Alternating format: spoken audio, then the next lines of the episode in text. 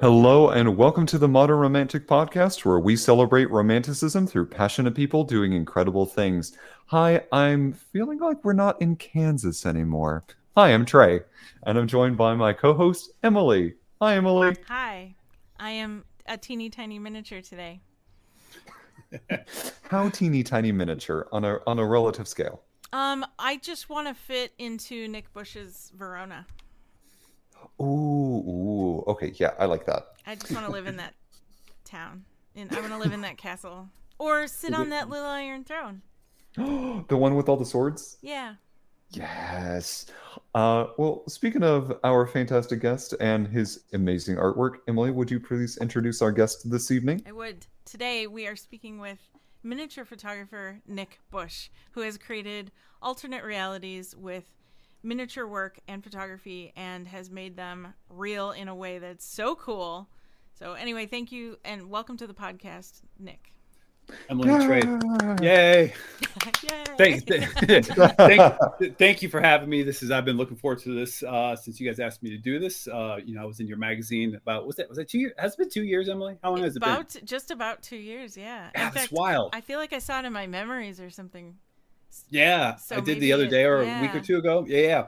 And uh, when you guys asked me to do this, really looking forward to it. Uh, yeah, yeah, this is great. This is awesome. So I can't wait to get into what uh, you know everything you guys want to get into. I'm glad you get to tell your story and your journey in a way that's not through a writer's lens, but through your own words. Mm-hmm. So that's nice too. Yeah. Uh, I guess where do, where do we want to start? Like with a project, or where where do you guys want to bounce this off of? I really kind of want to know, honestly, um, more about like how you got into photography. Like, what is your origin story? Well, photography was with um, I did videography for weddings for many many years um, professionally. Then I had a camera with me, um, so I would take a picture of the bride and the groom to use as our like their uh, like their cover album to like their DVD or something. Then uh, as time went on, I kept doing more and more photos, and actually was enjoying the photo taking more than I was the videography. So then I found a there's another miniature uh, artist named Felix Hernandez that does work kind of similar to what I do, and I saw what he was doing, got inspired, and just kind of went from there. I just started doing projects and uh, started taking pictures of my living room and yeah, and rest is history. Then I got all my projects one after another over the years, and uh, yeah, just kind of built it from there. That's awesome. Now, where at what point did the like miniature photography and like the creation of all of these incredible worlds that you're making, where did that come into play with the photography's journey?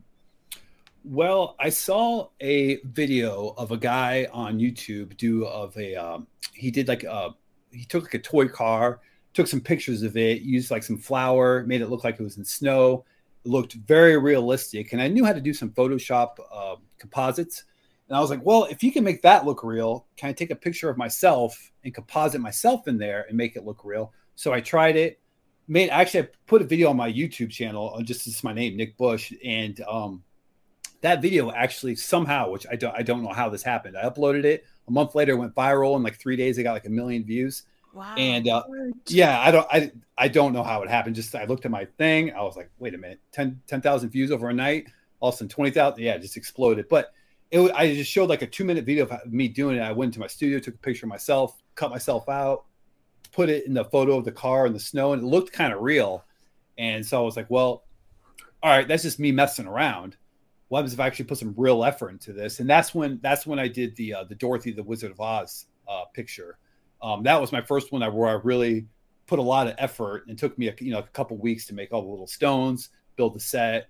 Then I asked one of my friends I went to high school with. Her daughter was about the right age. She was like like seven or something, and she got you know her grandma built her the costume. She came over, took a picture, and I was like, I had no idea if it was going to work. Put the put Dor- cut cut Dorothy out in Photoshop, put her in the photo, and I was like, oh my god, this actually worked. And and yeah, and that's kind of that's kind of how it happened. So that was your first? The that Wizard was your of first? Yeah, yeah, yeah. The one with me um, standing in front of a car in the snow, like it's dark. That was my official first one. But the Wizard of Oz was like my first, I guess, my first real attempt at it, as far as yeah, effort. So. I'm sorry, Emily, to like be hogging this, but like I am blown away. That is an incredible first picture. Yeah, it's actually it's probably my favorite one too. It's just uh kind of all the stars aligned because a lot of this time when I'm doing it, I never really know if it's going to work. Um, I mean, we'll get into this later with my Game of Thrones um, stuff, but I tried a bunch of different stuff with it, or I can just get into it now. Uh, my most recent project, my Game of Thrones, when I built the I built the the, the room, um, my family, me, my kids, we we went crazy with costumes. We spent a bunch of money, and I tried to composite myself in the picture, and like I just could not get it to look right. So it doesn't like all these all these projects don't necessarily from the way I started and the way it finishes is not always the way I imagined it. Um, mm-hmm. because you have to kind of change things here and there to make it work. But that Wizard of Oz one, luckily, it did. It just happened to work. Um, everything kind of just fell into place. So, well, I color me impressed because wow. Yeah, yeah, it's uh, yeah. I would say it's like luck. I don't know. It's like I just it just it's something I tried and it just happened to work. I don't know. Well, the thing about the Game of Thrones one that I mm. noticed, whether or not you felt it worked, your set was still awesome. And the the one thing I noticed is when I when people make some of the little versions, I've seen little versions of the throne, whether mm-hmm. it was like a tabletop um what do you call it? Like a figurine kind of thing. Well, or, a lot of people 3 3D print the, the Okay, throne. maybe that's yeah, it. Yeah. And I yeah. look at those and I go, I, it's cute. But yours didn't look cute to me. It was like the throne. Sure. Yeah. So you know what? Um, you know how I made that was I took you know those cocktail swords you, you put in drinks. Yeah.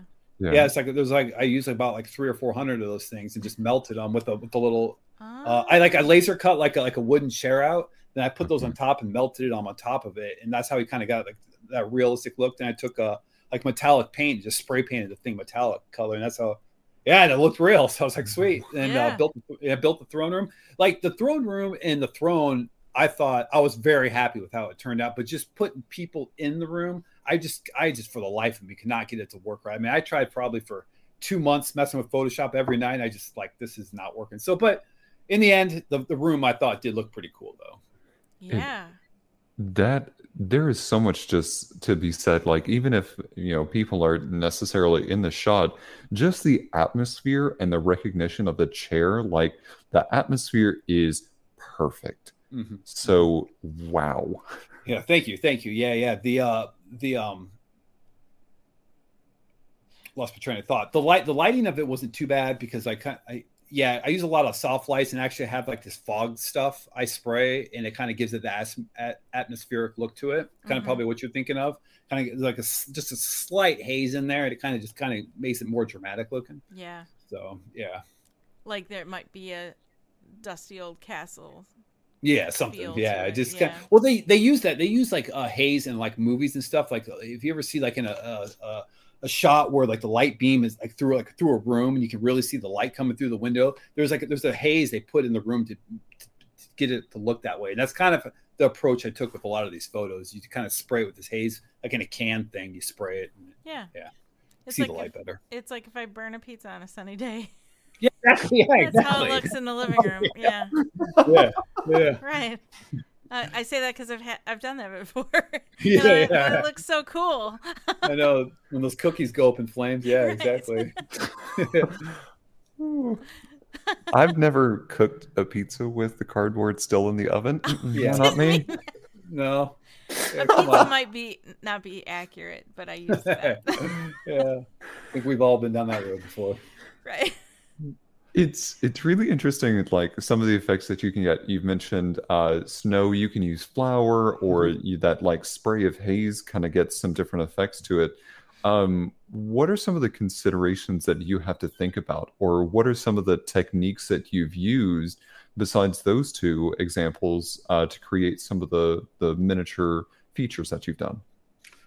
Yeah, um, obviously used like well so you have to think of both. You have to think of the photography angle and you have to think of the miniature angle. When you're building the miniatures, you have to kind of add the weathering in there.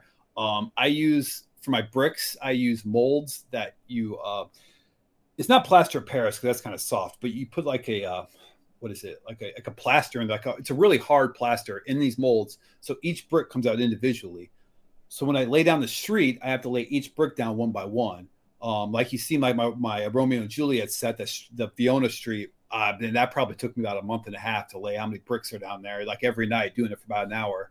Um, but I think it gives like a realistic look and texture to like the streets and the cobblestone and stuff. Yeah. Um, but then you also have to like you have to weather you have to weather the bricks too, um, to kind of give it that realistic look. Um, now as far as like photography, uh, you know something called I don't know if you're familiar with photo stacking, like you use for um, it's where you take a bunch of pictures, the focal length changes, and you stack all the photos together to kind of give it that. Uh, I don't know. It's kind of hard to describe. People do it like a lot of times. Like if you see, like let's say, a picture of a diamond ring in a magazine. Most of the time, what how they do is they take like maybe four or five pictures of that ring at different focal points and stack them together to give that ultra crisp look. And I do the same method to the miniatures to kind of give it that larger than life look. Um, and you know, with the miniatures, you have to try to make them as realistic as possible. So like if I have wooden walls or wooden doors, I try to use wood. I don't try to really 3D print too much.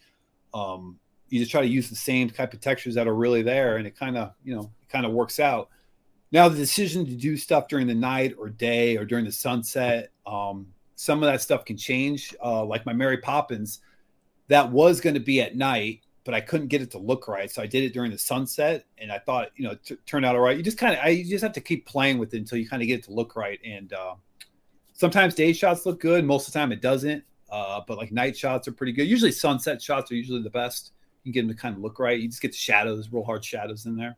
Yeah. So, yeah, but uh, in the using people, uh, using people is always the tricky part when I add real people when I take them to the photography studio, uh, because the costumes are always a big, big problem. Because a lot of people would get a hold of me, be like, "Hey, I want to do a project with you," and I'm like, "Well." How far do you want to go with this costume? Because, like, you know, if you like, let's say the Mary Poppins, let's take that for example, because that was where I got extremely lucky. The local theater here in uh, Davenport, they just did a play of Mary Poppins. So I called them and they had the costume. And this girl got a hold of me. She was like, Hey, can I do Mary Poppins? I said, Sure, let's come over and do a costume, uh, you know, to see if it fits fit her like a glove and got you know got super lucky. All this stuff kind of ha- fell into place while i was doing it the project and yeah and so uh kind of went from there. So it's always you know the costumes are a big deal trying to get those right uh using for my miniatures make sure all the textures are right are a big deal. And the photography the photography to be honest is probably the fastest thing. I can usually do that in a couple days like about two days i can have it figured out um, if everything goes right. The miniatures is the part that takes Sure. You know that can that can take a while. That can take me a few months to build the sets. So. Yeah, because you're building actual little buildings and streets and creating exactly. bricks and things like yeah. that. You mm-hmm. mentioned mm-hmm. with the costumes, and I have to say that is something that's relatable from my standpoint too, because I create costumes for a lot of things. I think we talked mm-hmm. about that before. I don't remember. Mm-hmm. mm-hmm. And so there are I have been contacted in the past by photographers who wanted to use my costumes in their shoots. And there are a few shoots that I showed up to where they were like, we got all these costumes at Party City and we're going to use those and mix yours in with them. And usually that doesn't work out when yeah, you see mine yeah. because mine, I build like real clothing. So like you're, you're not going to, there's no polyester. We'll put it that way. Sure. It's not yeah, going to yeah. shine in the light the same way polyester does. It looks more real, and I do that on purpose because that's the kind of costuming I do. I want it to be realistic. These are mm-hmm. clothes they used to wear, uh, presumably.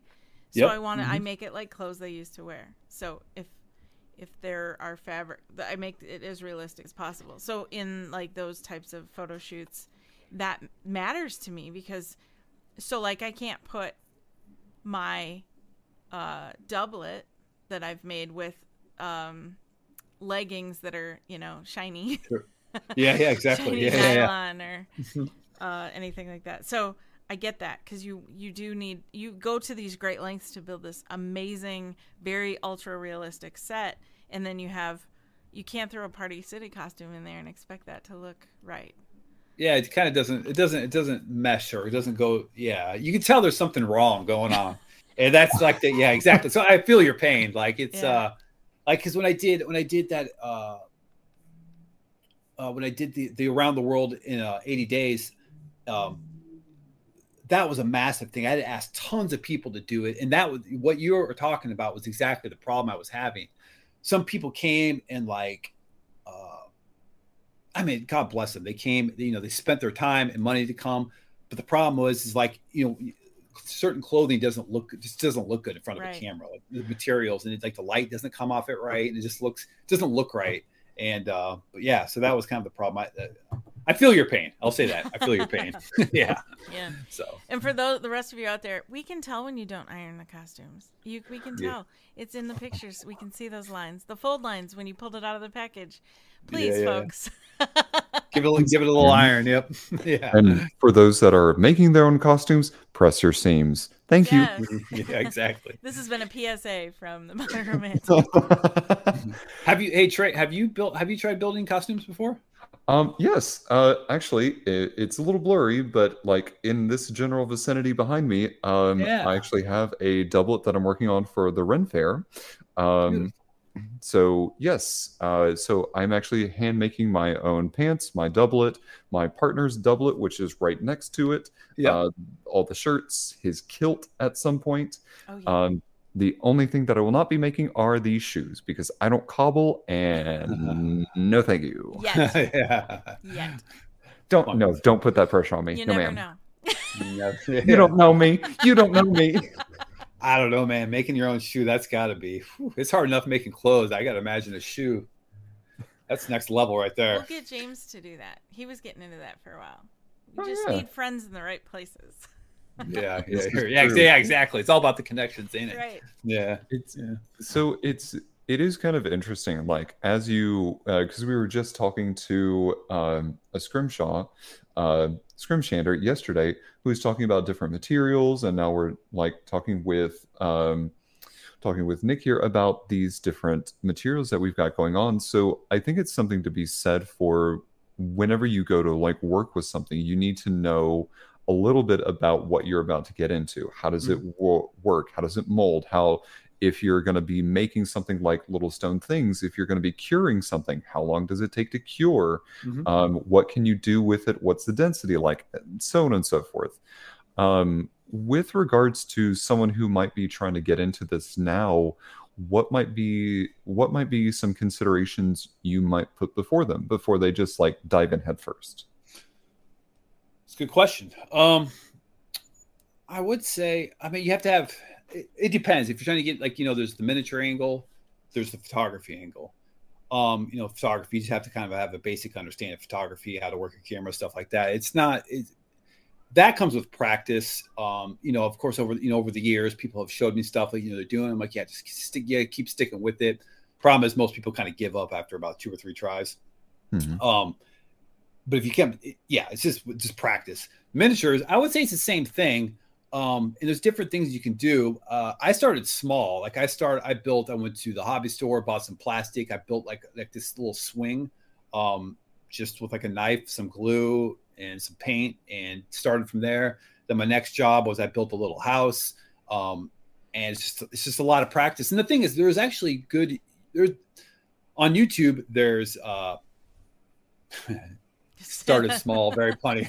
yeah, right, right, Archer. It was a little bit, um, but uh, where was I going? Like on YouTube, there's like tons of um, different tutorials now about how to how to start with miniatures. Like a lot of like the guys that do like Dungeons and Dragons and stuff, like their like their boards, like they show you how to build little houses. And I kind of just followed a couple of those. Then um, yeah, and just kind of went from there. But like I said, like the the main difference I do I, I don't do I don't use a lot of foam. I use like I use a lot of wood and bricks and uh, I don't know. It's just it's just it's just practice. Practice. Like when I go on Instagram, there's a lot of miniature artists. They'll kind of like they might do reels of how they're working on a specific thing, and I'd be like, oh, they'll kind of give you an idea of how to like maybe do a street or maybe how to do a sidewalk a little bit different. And uh, it's just you know like most things in life, skills. It's just it's just sticking with it and keep practicing. I'm sure with your guys is with your costumes, right?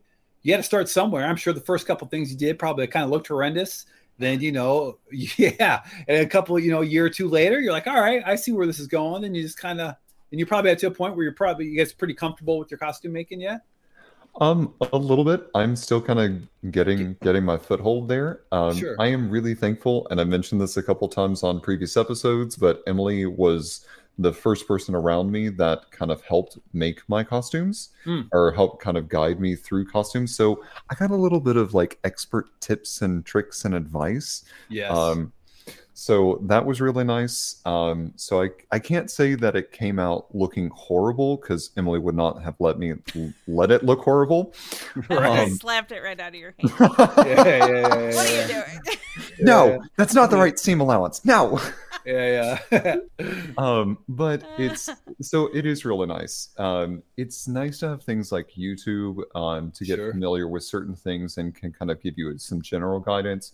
But then there's also something to be said for having a physical teacher in front of you, um, kind of giving you tips and looking at something and giving you confirmation. yeah, So- yeah.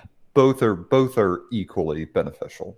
Sure, sure, sure. Yeah, and like um like I said with the YouTube, I mean there's like a million uh, uh miniature like it, it goes to everything from like dollhouse people the people that do like the dollhouse stuff um to down like I said like the like the Dungeons and Dragons like they like they build their uh, tabletop buildings and stuff. Um and there's a million tutorials on how to do that. And you just kind of keep wa- like I just watched a bunch of them and just kind of pick up stuff that you like and you don't like.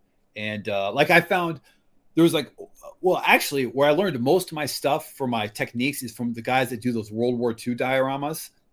You know like the little like uh like the little figurines like the, they make like the building. Um like these little dioramas i watched a bunch of those guys. And uh 'cause, man some of those guys oh man they are really good at miniature work. And uh, yeah you just kind of get ideas and kind of go from there. But um you know trying to do the both what i kind of suggest like some of my buddies to try this stuff and i'm like like start start with toy photography because toy photography kind of you can kind of learn the basics of photographing miniatures and and how to use a camera at the same time.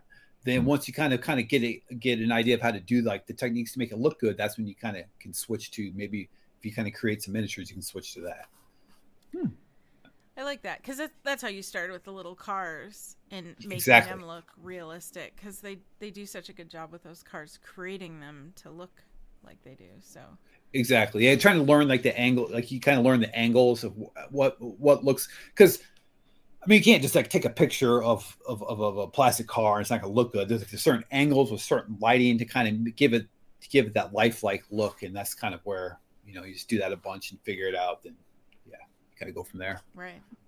So, but you guys mentioned you had questions about my Iceland pictures. Oh well, I had talked. I yeah, I had shown them. Oh, I didn't know if Um, you had questions or you were just mentioning it to me. Oh, I was just mentioning it to you, but Okay, that's okay. gotcha. I mean, Iceland is amazing. You went there. How was Yeah. that? Well, it was a uh, two. I've gone. I went last year for ten days, and went this year for ten days, and it was. I've watched. The thing is, I don't know, Trey. You we were talking uh, before the stream. Um, Mhm. I I watched a million videos on this country. Um, it's a place I've been wanting to go for like ten years. So when we got there the first time last year, I was kind of like, it was weird because I was like, I've never been here, but it feels like I've been here because I've watched a million videos on this place, and I know all the big spots. Like every time we go to a big waterfall, I'm like, yep, that's it.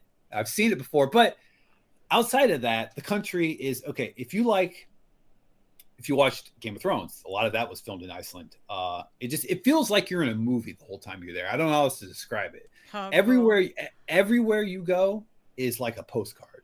I mean, there's Oh, wow. waterfalls just all over the place. You'll be driving. There's just a big ass waterfall right over here. And you can pull over to the side. And what me and my wife did is we got a van. We sleep in the van, just drive around the whole country and just sleep in the back.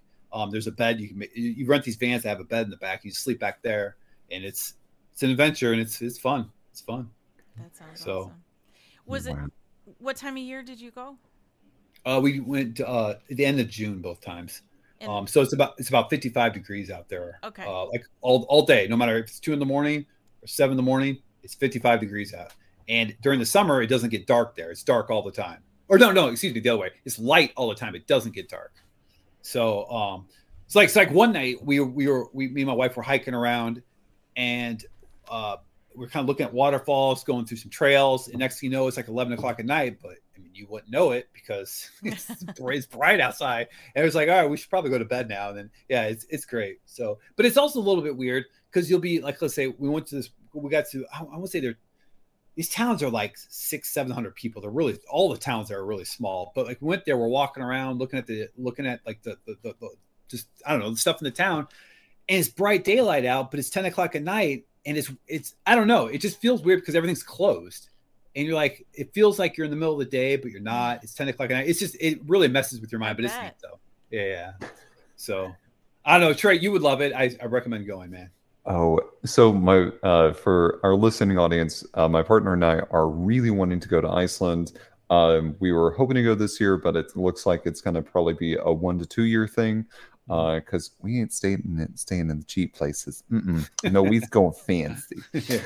um, so, some questions I have, like, what's a cuisine like from an American going into this place? And did you find your palate like changed from eating the food, or do you um, I don't know what like from a cuisine standpoint, what was it uh, like?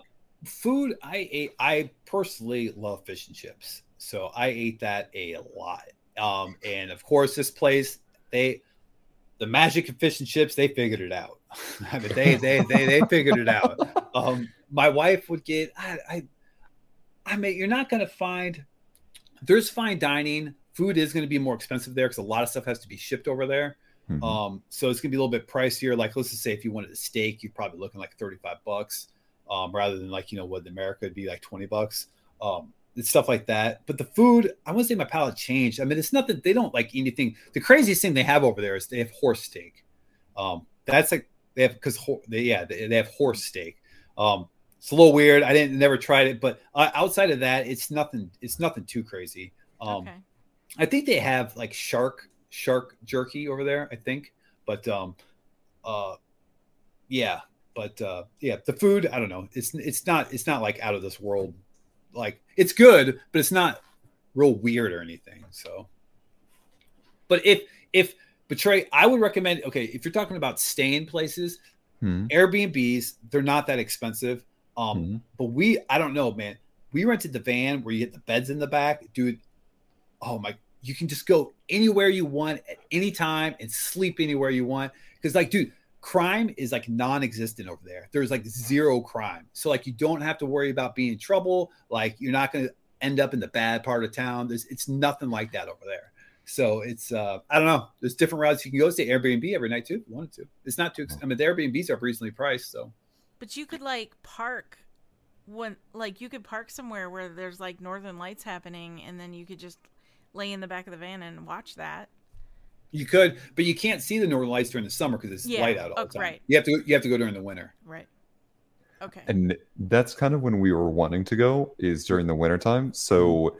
maybe we just like rent a car and we just like drive around there and just like park for the night and then just head back to the hotel. Yeah, you could do that. But dude, they have these things. Okay, if you go in the winter, they have like these glass house, these glass Airbnbs where it's like it's clear. So if you lay in it, like they're out in the like they're out in the middle of nowhere, so it's not like people are going to be spying on you. You drive out there and you sleep, and it's just clear, so you can see the northern lights right above you, and it's just a yeah clear house. You can see. So, but I mean, those are kind of those are like seven hundred bucks a night, but they're they're cool though. And if you're willing to make the investment, I mean, it's yeah. So sorry, my bank account just hurt hearing yeah, that. Yeah, yeah, dude. I tell me when we got back in July, I was like, oh, I have to put a couple extra hours in at work. yeah, so I I feel you, man. Yeah. So did you uh-huh. actually get married out there, or that was like your honeymoon? I no, forgot. we got yeah, we got married out there last year. No, not this this year, but last year we got married. Okay. We hiked up this mountain about it's about man, it's far and it's tiring. We had to lug all I had to lug all of our stuff up there with all of our camera gear on my back, and my wife carried like all the water and lenses and stuff. We hiked up this mountain to the very top, and um, there's a big ravine with three waterfalls that came out of it, and uh, we went to the very edge and we got married out there. Yeah. Yeah, that's. So that's awesome. I mean, it's yeah, it was like, dude, it was it felt like I was in Lord of the Rings or something. Like it was wild. Um, and we actually we went there last year. We went on our one year anniversary. We hiked up the we when we went back, we hiked back up there and went up there again. So I remember when I logged into Facebook one day and just blam, your pictures had been uploaded and you had like announced it, and I was like, Yeah. "That's so cool! The picture's Yeah. so cool." Yeah, yeah, it was. uh You know, it's it's worth the investment. It's kind of expensive, but you know, it's if you can afford it, it's definitely it's definitely something to do. So I'm I'm sure your photographer was really expensive too. yeah, it was free. It was it was, me and my tripod. Yeah, like- that's yeah, yeah, yeah, yeah, yeah, yeah. Yeah, we just set that tri- It was li- it was like we actually it was kind of funny. So we when we walked up the mountain to get married, we get up there, we're getting changed up there, and I, I was like, oh man, I can't remember how to tie this tie. And we're on top of the mountain, so my cell phone don't work. And there's this German guy and this German older couple. I mean, this guy had to be probably upper 70s, early 80s, and the, their son, who was probably about my age. And I looked at him, I was like, Do you guys happen to know a tie? And the German kid goes, Eh, my dad owns a, a suit shop. He sells suits for his whole life. I was like, wow, what luck. And so he tied my tie all nice for me. And yeah, they, they sat there and they watched us get married. Yeah, it was pretty, it's pretty cute, pretty fun. That's So- awesome. Yeah. These are okay. I love the stories that we get on this podcast because they are some of the most fun, but also some of the most random things. Because you got your tie tied by a German man who used to own a suit shop, and then Yeah. we had like Zachary James who got the call to be in like the world premiere of an opera while reaching for a bag of peas, and it's like really? Yeah. Yeah. serious, Just wild. Yeah. just wild stories. Um, but I love it. Yeah, yeah, yeah. Talk So, about right place at right time with the. the yeah, you're telling me I, I was about to go tieless for our wedding, but eh, worked out. So, yeah. So, yeah. Yeah. But, Um, um, but anyways, yeah, yeah. Iceland, cool, dope place. Recommend it. Two thumbs up. So, Thanks. Well, uh, I know somebody who's sitting upstairs right now who will likely have lots of questions for you. So we will probably be contacting you on a, Please- at a- at an do. early, early date. please Maybe, do. Yeah. yeah, maybe yeah. Iceland is where we can find that castle to all do that weekend photo shoot thing. If you okay, like see, this is what I keep telling my wife. I'm like, if we go back, we should try to get a group of models because, like, yeah, it's fun taking pictures. of You know, I love, I love my wife. I love taking pictures of her.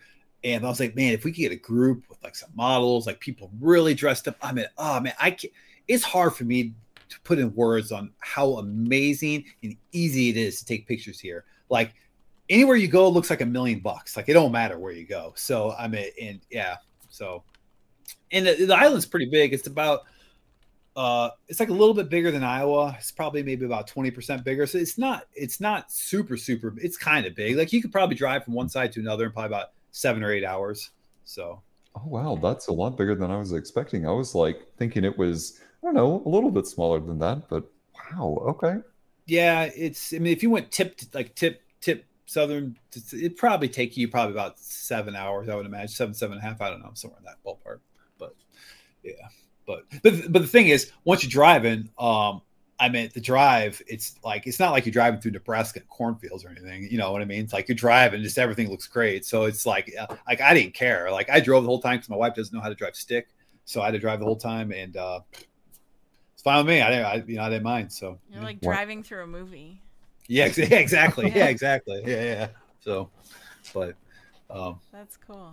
That's Yep, like yep. when I went to Scotland, it was similar. We took a four hour train ride up the east coast. I had to think about it up the east coast. And I thought, oh, this is to be boring. But that's great because I'll get to sleep because the flight over was, you know, brutal. And so I thought, oh, I'll take the train and get to sleep then. And no, you do not want to sleep through that because you're on the coolest country in the coolest countryside ever with like little sheep and castles popping up on the landscape here and there. Like you can't was there was there sheep everywhere in Scotland? Not everywhere. I say there are, there were sheep, but there and there were some. There's also cattle and other animal farms and animals and crops and things. But Yeah, when you're going along, you'll see you see like fields and farms and fences and houses, and all of a sudden, bam, castle. yeah. Boom, castle tower. You know, it's like Were, they- was there a lot of them then? Mhm, There was there was a lot. mhm, yeah. Was it? Pretty, it was, it was pretty cool because I've been we've talked about going there and uh so like to, to tell me was it like was it was it worth every penny going? Oh yeah, I cannot wait to go back. I probably Oh. feel like about about that area as you do about Iceland. Yeah, probably. It- Yeah. They do not. I'm gonna say this, and I'm sorry to all of our British and Scottish and Irish friends. They don't realize because they live with it. They grow up with it. They live with it. So to them, it's like, oh yeah, it's a castle. Oh yeah, it's the monarchy or the patriot, whatever. Yeah, yeah, to yeah. them, not all of that is such ancient history, and they've had it around them their whole lives, just like we have cities and other things. So, to, for them, that's just whatever. And I'm Mm-hmm. over there with my jaw on the ground, going, Sure. "This is the." And I walked into this cemetery, this old cemetery in Leith, which is just north of, north of Edinburgh. You can walk there from Edinburgh Castle.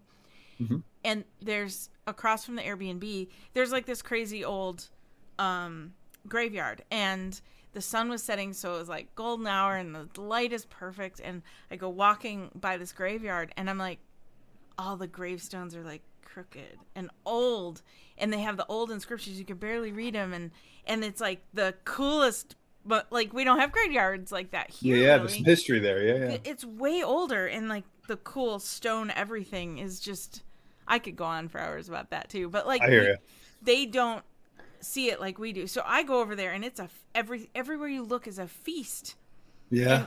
they do they're like oh yeah that's just like in corn in cornwall we drove through cornwall and there was this little town that we were making fun of the name because the name of the town is cornhole yeah. and Like so we were Sorry. Crafthole. I'm sorry. No, it was Crafthole. I apologize. There probably is a cornhole because hole is a suffix for a lot of the towns in that area.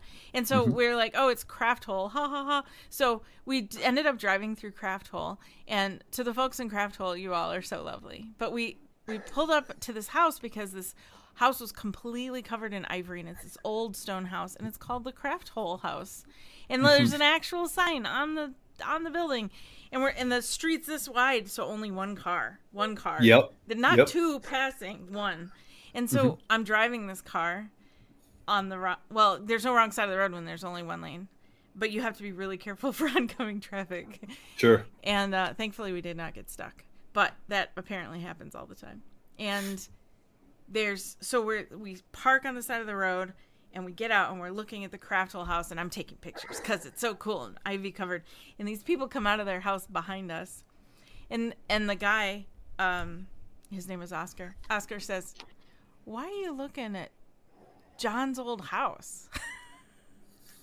and we were like, look at it, it's so cool. The ivy's grown up in, it's this old stone. Yeah. And he's like, this is just John's old house. Come here, I will show you my house. And he made us take a tour of his house. Yeah. They're yeah, so yeah. open and inviting, and like his house was cool too. We got to tour it. So anyway, yeah, I could go on forever with those stories. I will not take up an entire podcast with that. No, it's all right. I hear you. But yes, it made me not fall asleep because of how amazing the countryside was in of the highlands and the rolling green hills Yeah. and all of the Yep. various rock formations and castles that pop up. It is everything you think it is. Exactly. Yeah, exactly. I know the feeling. yeah, I know it. Yeah.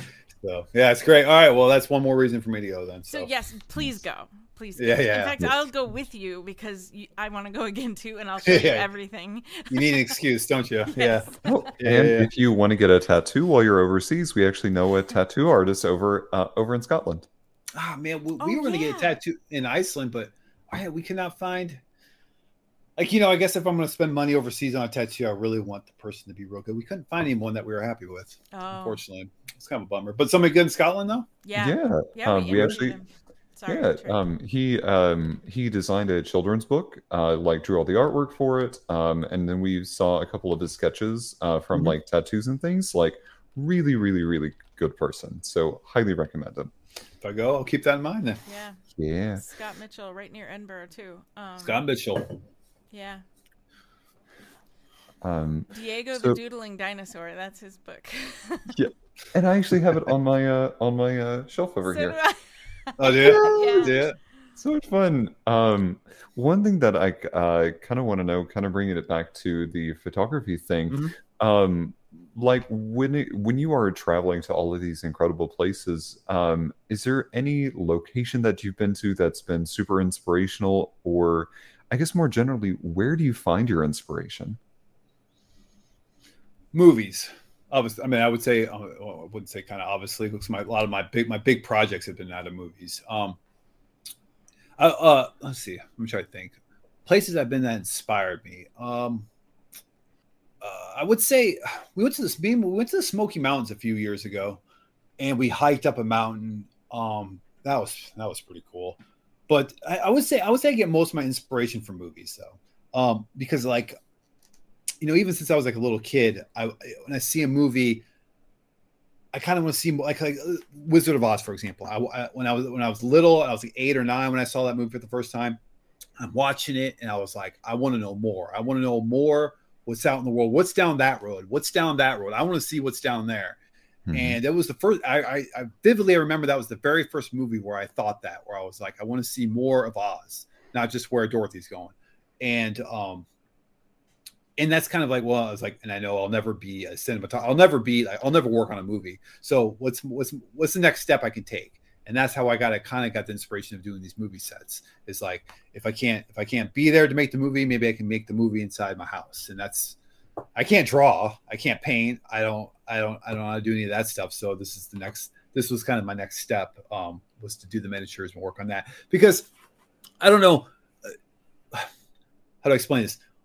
I don't have the I guess I don't I, I, I never had the patience to learn how to paint or draw. Um, like I start doing, I'm just kind of like, oh, I suck. I don't even want to do this anymore. But for some reason, miniatures, I have the patience to learn how to do it. Um, I, I, I enjoy the whole process, and it's kind of like, you know, when I was in high school, trying to play guitar, like I, I played, but I just didn't have the patience to practice every day. Um, mm-hmm. But like, but I play drums, but now and, and I suck, but I, I love playing, and I have the patience to learn. So it's just kind of, you know, I'm sure like with you guys, there's some there's some things you have patience for, and some things you don't. Um, you know, yeah. just for whatever reason and that, that the miniatures and the photography just happened to be mine. And the movies, you know, I've always watched, I've always loved. I'm a big cinema guy, so it's just kind of my my way of expressing maybe some of the ideas and you know artistic views I have. Is this is the one way I figured out how, how to do so.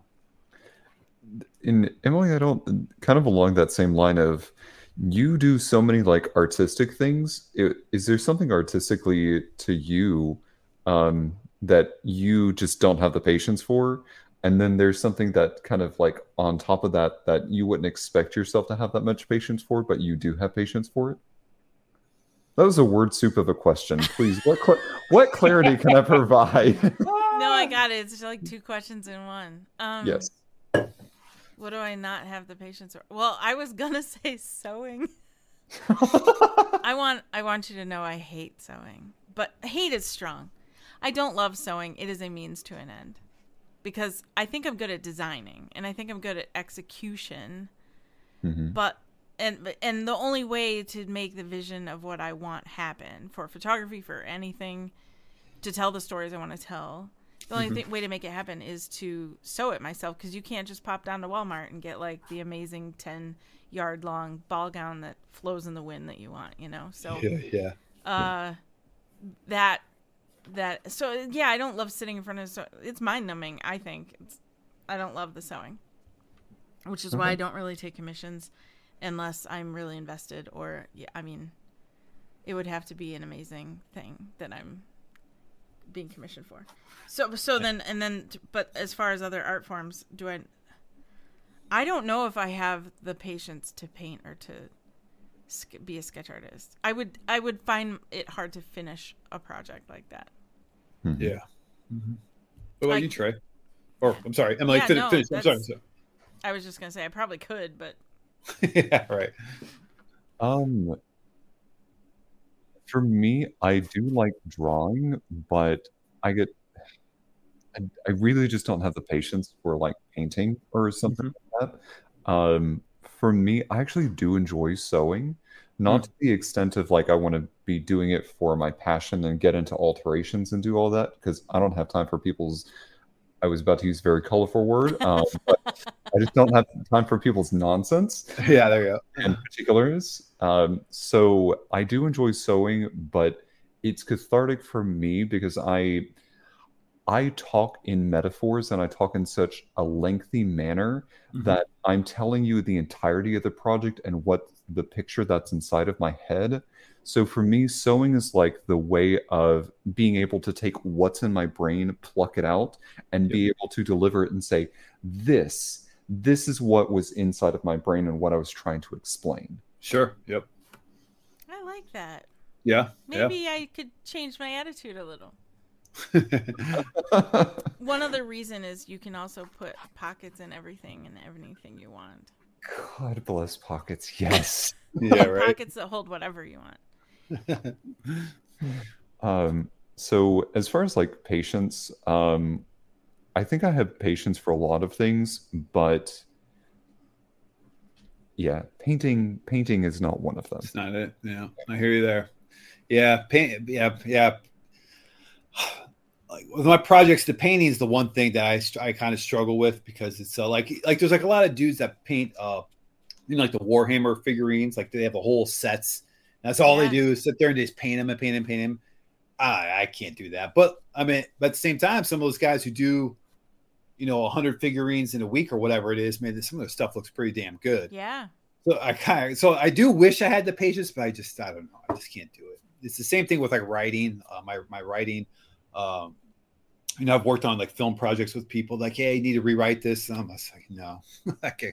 Somebody get somebody else to, to do that aspect of it. I can't, you know, I can't do it. But so That is the other thing of like writing. It's it's so difficult just to like sit down and know what you want to write.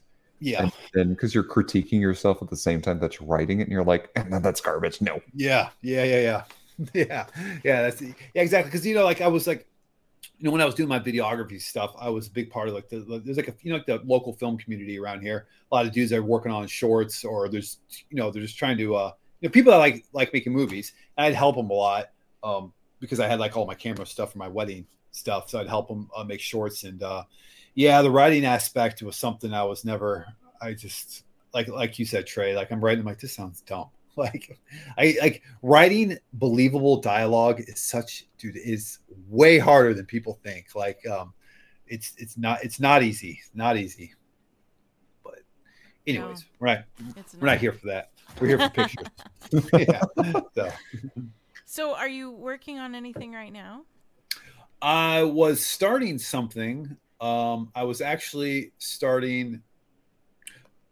No is the answer, but I was I was beginning to do uh, this building for this company, and they ended up actually. You know what? We're actually going to go with CGI, and I was like, uh, all right, well, whatever. But um, yeah, I was starting to work on something like about a couple weeks. Actually, they commissioned me the same day you got a hold of me to do this podcast. Oh yeah. Um, yeah, it was like the same day. It was a couple hours prior to that, and we started getting that, started getting the ball rolling on that. But they, yeah, um, for whatever reason, they decided to go CGI, which is fine. But um, no, I finished, uh, you know, a while ago. I finished that project for. Um, I made, uh, it was an escape room out in Arizona.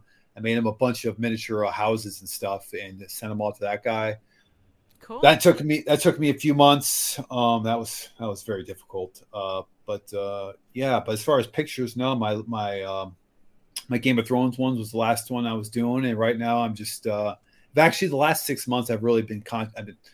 It's not art related. I've been working on my, my my drums. I've been trying to take that a lot more seriously lately. Just playing music. So yeah. Well, No, music is uh, art. yeah, Mhm. just unfortunately, there's only so much time. You have kids. Like I have to kind of pick one one one hobby and or passion to go with it. And yeah.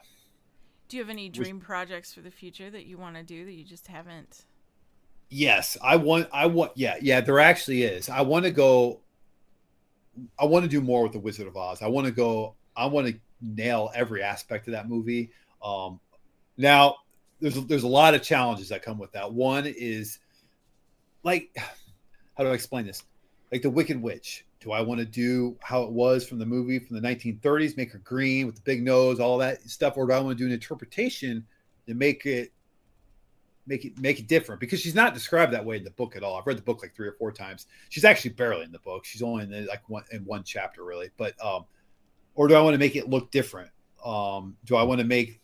Uh, I want to do more of the. T- I want to actually do the Tin Man. I have a guy that is like, dude, if you do the Tin Man, I want to be him. Um, but do I do it the same way they do it in the movie, or do I try to design them a different way? And these are kind of like these. These are the challenges I'm coming across really. That's fascinating. I love the idea of not doing it the what a literal which is in our brains. Maybe, like you said, the nose and all of that, like doing it the way it's either in the book or the way that you're you're trying to make it your own. And I think that's awesome. Yeah, like I'm thinking, like what I'm thinking of the witch is like have her, because like I said in the book, she's only in the chapter. The only chapter she's in is the one that where Dorothy kills her, I think, or she might be in the chapter before when she captures her. I don't fully remember, but but I was like saying like something like, I want to incorporate her, like her like she's like entwined with the shadows in the floor and she comes out and just but i don't want her face necessarily to be that green look and i'm just trying to think of all the stuff i need to do to make it happen and whew, it's like you can get the idea in your head it's all about execution though you know yeah. what i mean yeah it, it kind of reminds me a little bit of like maleficent how she in yes. the animated thing she would kind of turn more into like a shadowy sort of figure but yes. they played so much with her, the shadow of her face and the curvature of her face yeah. um, that it really brought out the the more menacing side. And that's I was kind of thinking of something along those lines and just have her um but like but then I was also thinking like do I do I do the whole castle? Do I do build just a room and have her in there?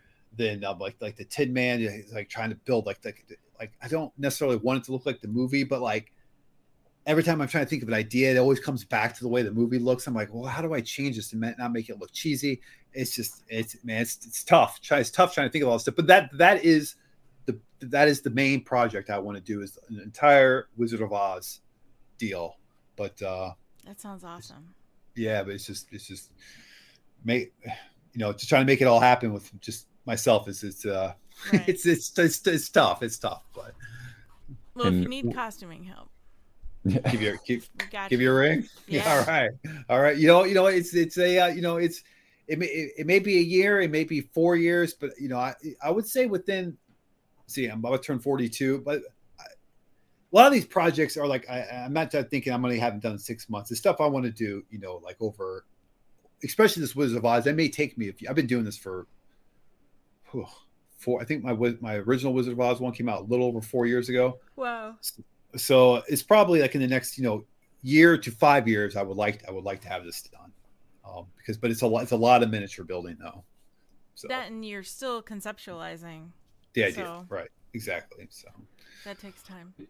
Yeah. If you would like some inspirations, and I'm not trying to promote like bootleg recordings of anything, uh-huh. um, but but but uh, I might have seen um, there there are two different uh, non-replica productions of Wicked that I'm kind of thinking of, which is like mm-hmm. Life and Times of the Wicked Witch of the West from from the Wicked Witches in quotation marks perspective. Uh-huh. Um, there is a German production where in like the second act, whenever Dorothy comes down uh, from uh, from the tornado, yep. rather than being like that standard house in the tornado, she mm-hmm. actually steps out of a busted television um, into color. So it's like a black and white television that's on stage, but she steps out in full color. And then they've got like some wild um, uh, interpretations of costumes. Mm-hmm. And then there's a Brazilian production that actually got put up um, probably a couple months ago. Mm-hmm. And they've started releasing like little bits of their footage. There's a scene of where the Tin Man um, is becoming the Tin Man. Yeah. It is horrifying to watch, but it is also still so cool to see the physical effects that they do with it, um, as well as kind of what they do with Glinda and with um, Elphaba or the Wicked Witch of the West. Yeah. So again, don't don't don't go look up. Do not go look up. Um, what do they call them on YouTube? Oh God, I can't think of it. Uh, don't go look up slime tutorials of either of these productions on YouTube. Mm-mm, no, not no, don't do it no, at all. No good. Uh, but they are really good for looking at something and getting kind of a different perspective. Yeah, well, there you go. I mean, I did. I put like a couple ideas in mid Midjourney and got a couple of uh, ideas from there too. Oh, yeah. But you know, that's that that's not like a means to an end. But that it you can put stuff in there to get ideas though, yeah. which is kind of why I use it. Um, yeah. But uh, but you know how the tin, which, which is funny you say that about the Tin Man being horrific in the book, man, it is wild how he becomes the Tin Man in the book. Have you have you read it before? I haven't actually. Oh man, dude. So when he was a human, he fell in love with the Munchkin, but the Munchkin's parents didn't like it, so they went to the Wicked Witch, and the Wicked Witch put a spell on him where it made him chop all of his limbs off, then chopped off his head, took out his heart, and this guy, this guy built him back up as a Tin Man, and that's how he became the Tin Man, and that's why he doesn't have a heart because he chopped it out with an axe. So, So in the Wicked in the Wicked book, um, it's he fell in love with Galinda, um, but he could never really like get with Galinda. Uh-huh. So he tried to get with, um, started falling in love with the Wicked Witch of the East, or whoever became the Wicked Witch of the East. Uh-huh. Um, found out that he didn't really love her, Mhm. so she stole her sister's like fancy grimoire book, the book that um, like she reads all the magic spells out of, Yep. and didn't know what she was saying, but just kind of like cursed him that way. Uh-huh. So, but because it was the Wicked Witch of the West's book, everybody thought that she did it, not her sister. Wow. Oh, it was like a uh, like a little switcheroo type of deal, or or uh, yeah, yeah, I got you. Yeah, yeah. Well, this is the Brazilian. Oh, this was That's the the book. It's the book that it's the musical is based off of. Oh, really? Wicked musical. Yeah. Yeah. Why have I never Um, heard of this?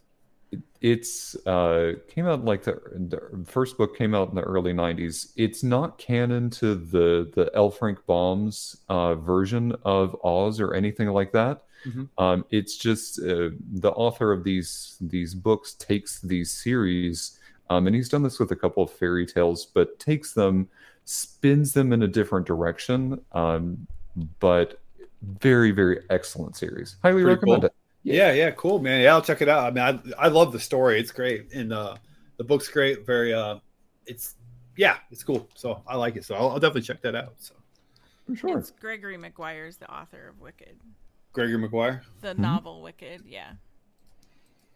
save that. Don't forget.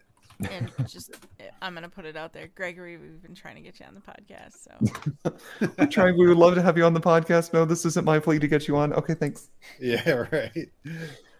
Um, so oh, go ahead. no, no, go ahead, go ahead. I'm listening. Uh, don't remember where I was going, so you go. Oh no, um, yeah. I mean, I don't. I yeah. I have, you know, with like you know, with my projects and stuff. It's uh, I don't know. I was gonna go with uh, you know, I, I, recently I haven't had. I say I haven't been inspired. That might, that might not be the right word. It's it's just that I'm kind of coming to a point with my work where I don't the stuff I want to do. I don't know how to do it um that's kind of like the biggest problem i've had in like the last year is like i said like the stuff with like the wizard of oz i just i just don't know how to execute it i've been trying to think about it a lot lately you know i would like to do more lord of the rings um i like to do more um stuff like when they're in mirkwood um Yeah. with like with like the elves and stuff i think that would be really neat um but making gigantic trees and building castles in these trees and doing stuff like that uh, phew, it's gonna be pretty tough, pretty tough, and I don't I don't know exactly how to how to execute that. So it's been it's been more of a uh, I'm not gonna say dry spell. It's just been a lot of thinking of how to how, how Yeah. to do this stuff. But like the other stuff, like like like the the uh, like the like the Verona, my my Romeo and Juliet stuff. I just I kind of knew what I wanted to do. I knew how to do. I was like, well, I got to build a ton of buildings, so I just started building buildings, and I got to build the street and and uh, I know what I need in these buildings, and it was just kind of and like the um, and a boyfriend and girlfriend got a hold of me. They were like uh, they're models, and they were like, "Hey, can we do this?" And I was like, "Yeah, we can you be Romeo and Juliet," and it worked- just kind of all worked out. So yeah, that turned out so cool. I mean, yeah, I, I liked it too.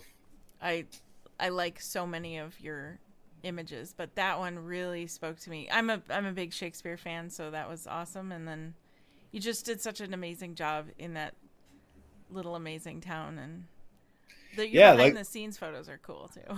Yeah, it kind of kind of shows you kind of a glimpse of uh, yeah, yeah, kind of how how I do it a little bit. Yeah, yeah. Yeah, Yeah. that was so I would- cool. I mean, I would, I would, I mean, Lord of the Rings is my favorite movie of all time, and I, w- I would love to do more, but it's just, I mean, the costumes are like impossible. Um, like uh, to get, like to get, to get like a, uh, like let's say a Legolas type of costume. I mean, oh, man, it just would be, it'd be very expensive, very hard. Then you got to find a model that would be, look right in it. Then you have to. There's just, there's just a lot of hurdles to do that stuff. Um, And I don't and like Frodo and Sam were easy because you just stick the shirt and the pants and the and the and the the the, the overall straps Yeah. were it wasn't very pretty simple. pretty pretty easy in bottom wigs and it was pretty easy Mhm. so it wasn't too bad but I mean, you guys are costumers so when my time when my time comes Yeah. I'm yeah, look at the, the comments right now. yeah yeah I'm getting stared at.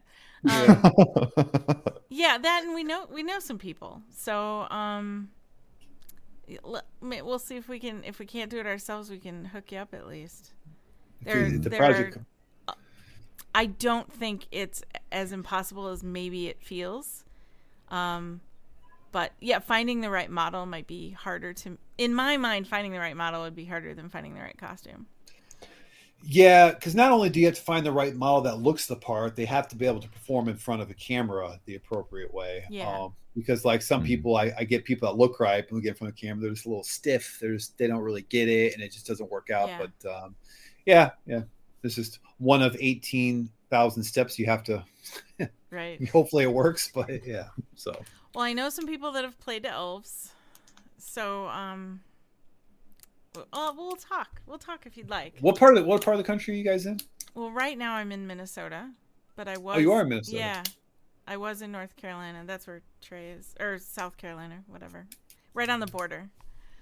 I'm going to Minnesota uh three weeks. I'm going to um Can- uh Canterbury, uh the dog track. They do they do a poker tournament. I play every every October I go up there and play it. It's pretty fun. But yeah, it was just south of uh the the uh, Twin Cities, right? South side of Okay. Twin Cities? Yeah, Yeah, yeah, yeah. I'm about two hours north of there. Oh, okay. So, yeah, so you're yeah, you're a little bit further away. But we went to um I went to uh South you live so Trey, you live in South Carolina? Mhm. We drove I drove out to Charleston uh two years ago. okay. Do you live do you live over by there? Uh, that is about, I'm going to say about four and a half hours away from me. Oh, it's a little distance then. Yeah, Yeah. he lives on the top end of the state, and Charleston is down to the east. You know what what I loved about Charleston? Well, well, there's a bunch of things, but I loved how that town, that, like, you're not allowed to change like houses. Like, there's like code, like code ordinances where they can't change Yeah. anything with the houses there. So everything's like exactly the same. It's been for like 250 years or something. So like you're walking in history. But man, those people they take their barbecue so seriously Yes. there. I'm like okay, so like, Uh-huh. I'm from Iowa, and like the pig pigs here are a huge thing. Like we're like the number one producer of pigs, but man, our barbecue sucks here. But Charleston, man, they were on a different universe compared to us. Oh my god, it was so good. And uh I don't know, are you guys barbecue fans or not really? Yeah, Very much so. I mean, You are. I lived in the Carolinas for 15 years, so you kind of can't avoid it. Yeah, right. Yeah, yeah, yeah. but yes, yes, Yeah, No. yeah. The, no. the, just the, man, the, the way they, I don't know what magic they figured out there, but the way they smoked their meat, it was just like, why can't we figure this out in Iowa? Like, I just don't get it. But yeah, so anyways, but it was good. It was- Hey, just do what they do in Nebraska. Just smoke it with corn.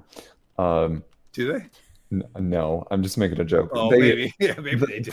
the joke is that they have like over a hundred ways to use corn, and I'm sure at some point someone has smoked something with corn. Oh, you're probably right. Yeah. Um, the the one thing I will say, and this is a controversial comment, and please don't come for me in the comments. Um, for me, beef barbecue is superior to pork. Um, Beef barbecue is superior to pork. yes. Can we talk about why? Uh, yes, because my palate started in Texas and will always somehow live in Mm. Texas. So it's Texas. Okay. it's a Why am it's- what's what's a beef? What's a beef? Why am I beef? What's a beef barbecue? It would be a, what? Brisket, bris- Um, brisket beef or brisket pork? brisket's beef. Okay. So Yeah, um brisket's typically like the biggest thing that would be smoked. Um but I mean, I'm not gonna lie, like I've had many, many different kinds of barbecue, uh, including pork and like chicken and a whole bunch of things. Beef just blows it out of the water for me.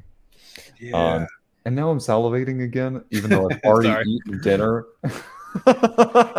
Take a trip down to Charleston, man. I'm telling you, there's this place called Oh. Melvin's, dude. yeah. Oh my god, it was like like we went to Airbnb. The guy was all like, "Yeah, down the street there's this place called Melvin's. It's a barbecue joint." And he's like, "It's the best place we have in Charleston." He's like, "It's just like four blocks down the street." So me and my wife, like, I was like, all right, we cannot eat this day one because if this is good day one, we this is all we're gonna eat. So I was like, let's wait until the day we leave Oh and we'll eat there. So so we waited that that that Saturday, whenever it was when we left. Uh, we we drove there, we got it, and oh my god, man! I'm telling you guys, it, it was unbelievable how good this stuff was. And I was just like, this is this like I've never tasted anything this amazing. And uh, so I'm glad I'm I am glad we waited until because I would have ate there um every every day we were we were there for four days. But uh yeah, so if you're ever in uh Charleston, Trey, Melvin's. Melvin's Melvin's, barbecue. okay. Yeah. Uh, Seth, please remember that Melvin's. Melvin's. Well, Yeah. you're not even that far away. You could like go down there for a weekend. Oh, Yeah. that's true. Okay, Have that you, been, have you been there before, Trey? I'm sure you have, right? Yeah. Um, yeah, like once or twice. Uh, we went down there for like a, a choir competition, and then uh, went down there with uh, some uh, some girlfriends of mine, and um, had a really nice time. Yeah. Yeah. Yeah. yeah. Uh, Good. there's uh, the battery's beautiful, love it. Um, Nick, bef- uh, one last question for Yep. you uh, before before we go here. I Mhm. want to make sure that our listening audience is able to connect with you because you have so many incredible stories to tell, not Mhm. just with your miniature photography, but with just life in general, from Mhm. travel and everything in between. How are our listening audience able to interact with you and keep up with you? Uh, my main, my main, where I post mostly my work is my Instagram, which is Flying the Donut. Uh, weird name, doesn't really make any sense. Uh, but yes, Flying the Donut, and at uh, Facebook, it's on my my page, Nicholas Busch Photography. Or I have a YouTube, uh, which is Nick Busch Photography. Um, and I do a lot. I post a lot of vi- my videos. I've worked on my projects. have videos up there. Um, yeah, that's that's that's it. And um, yeah, I post my work. Yeah, that, that's it. That's awesome. Well, I am definitely already following you on Instagram. I'll have to go find you on Facebook. Um, but I just have to say the this has been an awesome time. You are so down to earth um, and just so easy to talk to. So if anyone is interested in uh, commissioning from Nick, please do so. Really amazing person. yeah, don't go with CGI. no, nah, absolutely. nah, unless unless unless if I don't want to do it, then you can Well, do yeah. whatever you do whatever you want. yeah. Only if Nick turns you down. Yeah, exactly. Yeah. yeah, set up an AI filter for all of his commissions. It must be in triplicate, and it must contains the words um, "They're taking the hobbits to Isengard." yeah. yeah, there you go. Right. Yeah, right. That's exactly right. Yeah, yeah. So, but oh, well, one last thing, Trey. If Yes. you're uh, if you if you want to see Iceland from our perspective, I have our there's the it's like a, it's like three and a half four minutes on my YouTube channel, Nicholas Busch. My latest my video from last year is my, my Iceland videos right there. You can watch it. It's like I put a bunch of editing to it, so it's like kind of like a fun three and a half minutes of our whole trip. Okay. So you can watch it and see so you can see for your own eyes what kind of the stuff that we saw. So oh, okay. Well, That I sounds have awesome. Yeah. I have some late night viewing to watch. yeah, yeah, yeah. It's all it's all on there. But, uh, That's I, so I, I, but I, I appreciate you guys having me. This was a lot of fun. It was great to meet you, Trey, Emily. We've been we've been connected for a couple of years now. Yeah. Um, th- yeah, this has been a lot of fun, and you know, thank you guys. Thank you. Absolutely, and thank you so much for being on. Of course. Uh, for updates, announcements, and more, please follow us on social media under Modern Romantic. Thank you, everybody, and I hope you have an out of Oz experience. Have a great day, everybody. Bye. bye bye.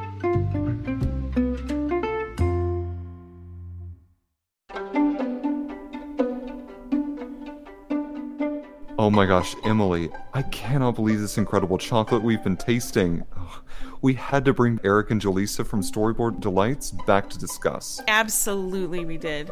What is it about your chocolate that makes it so magical? Ooh, it's magical because we infuse so much fun in our chocolate. It's not something serious, but it is a serious experience.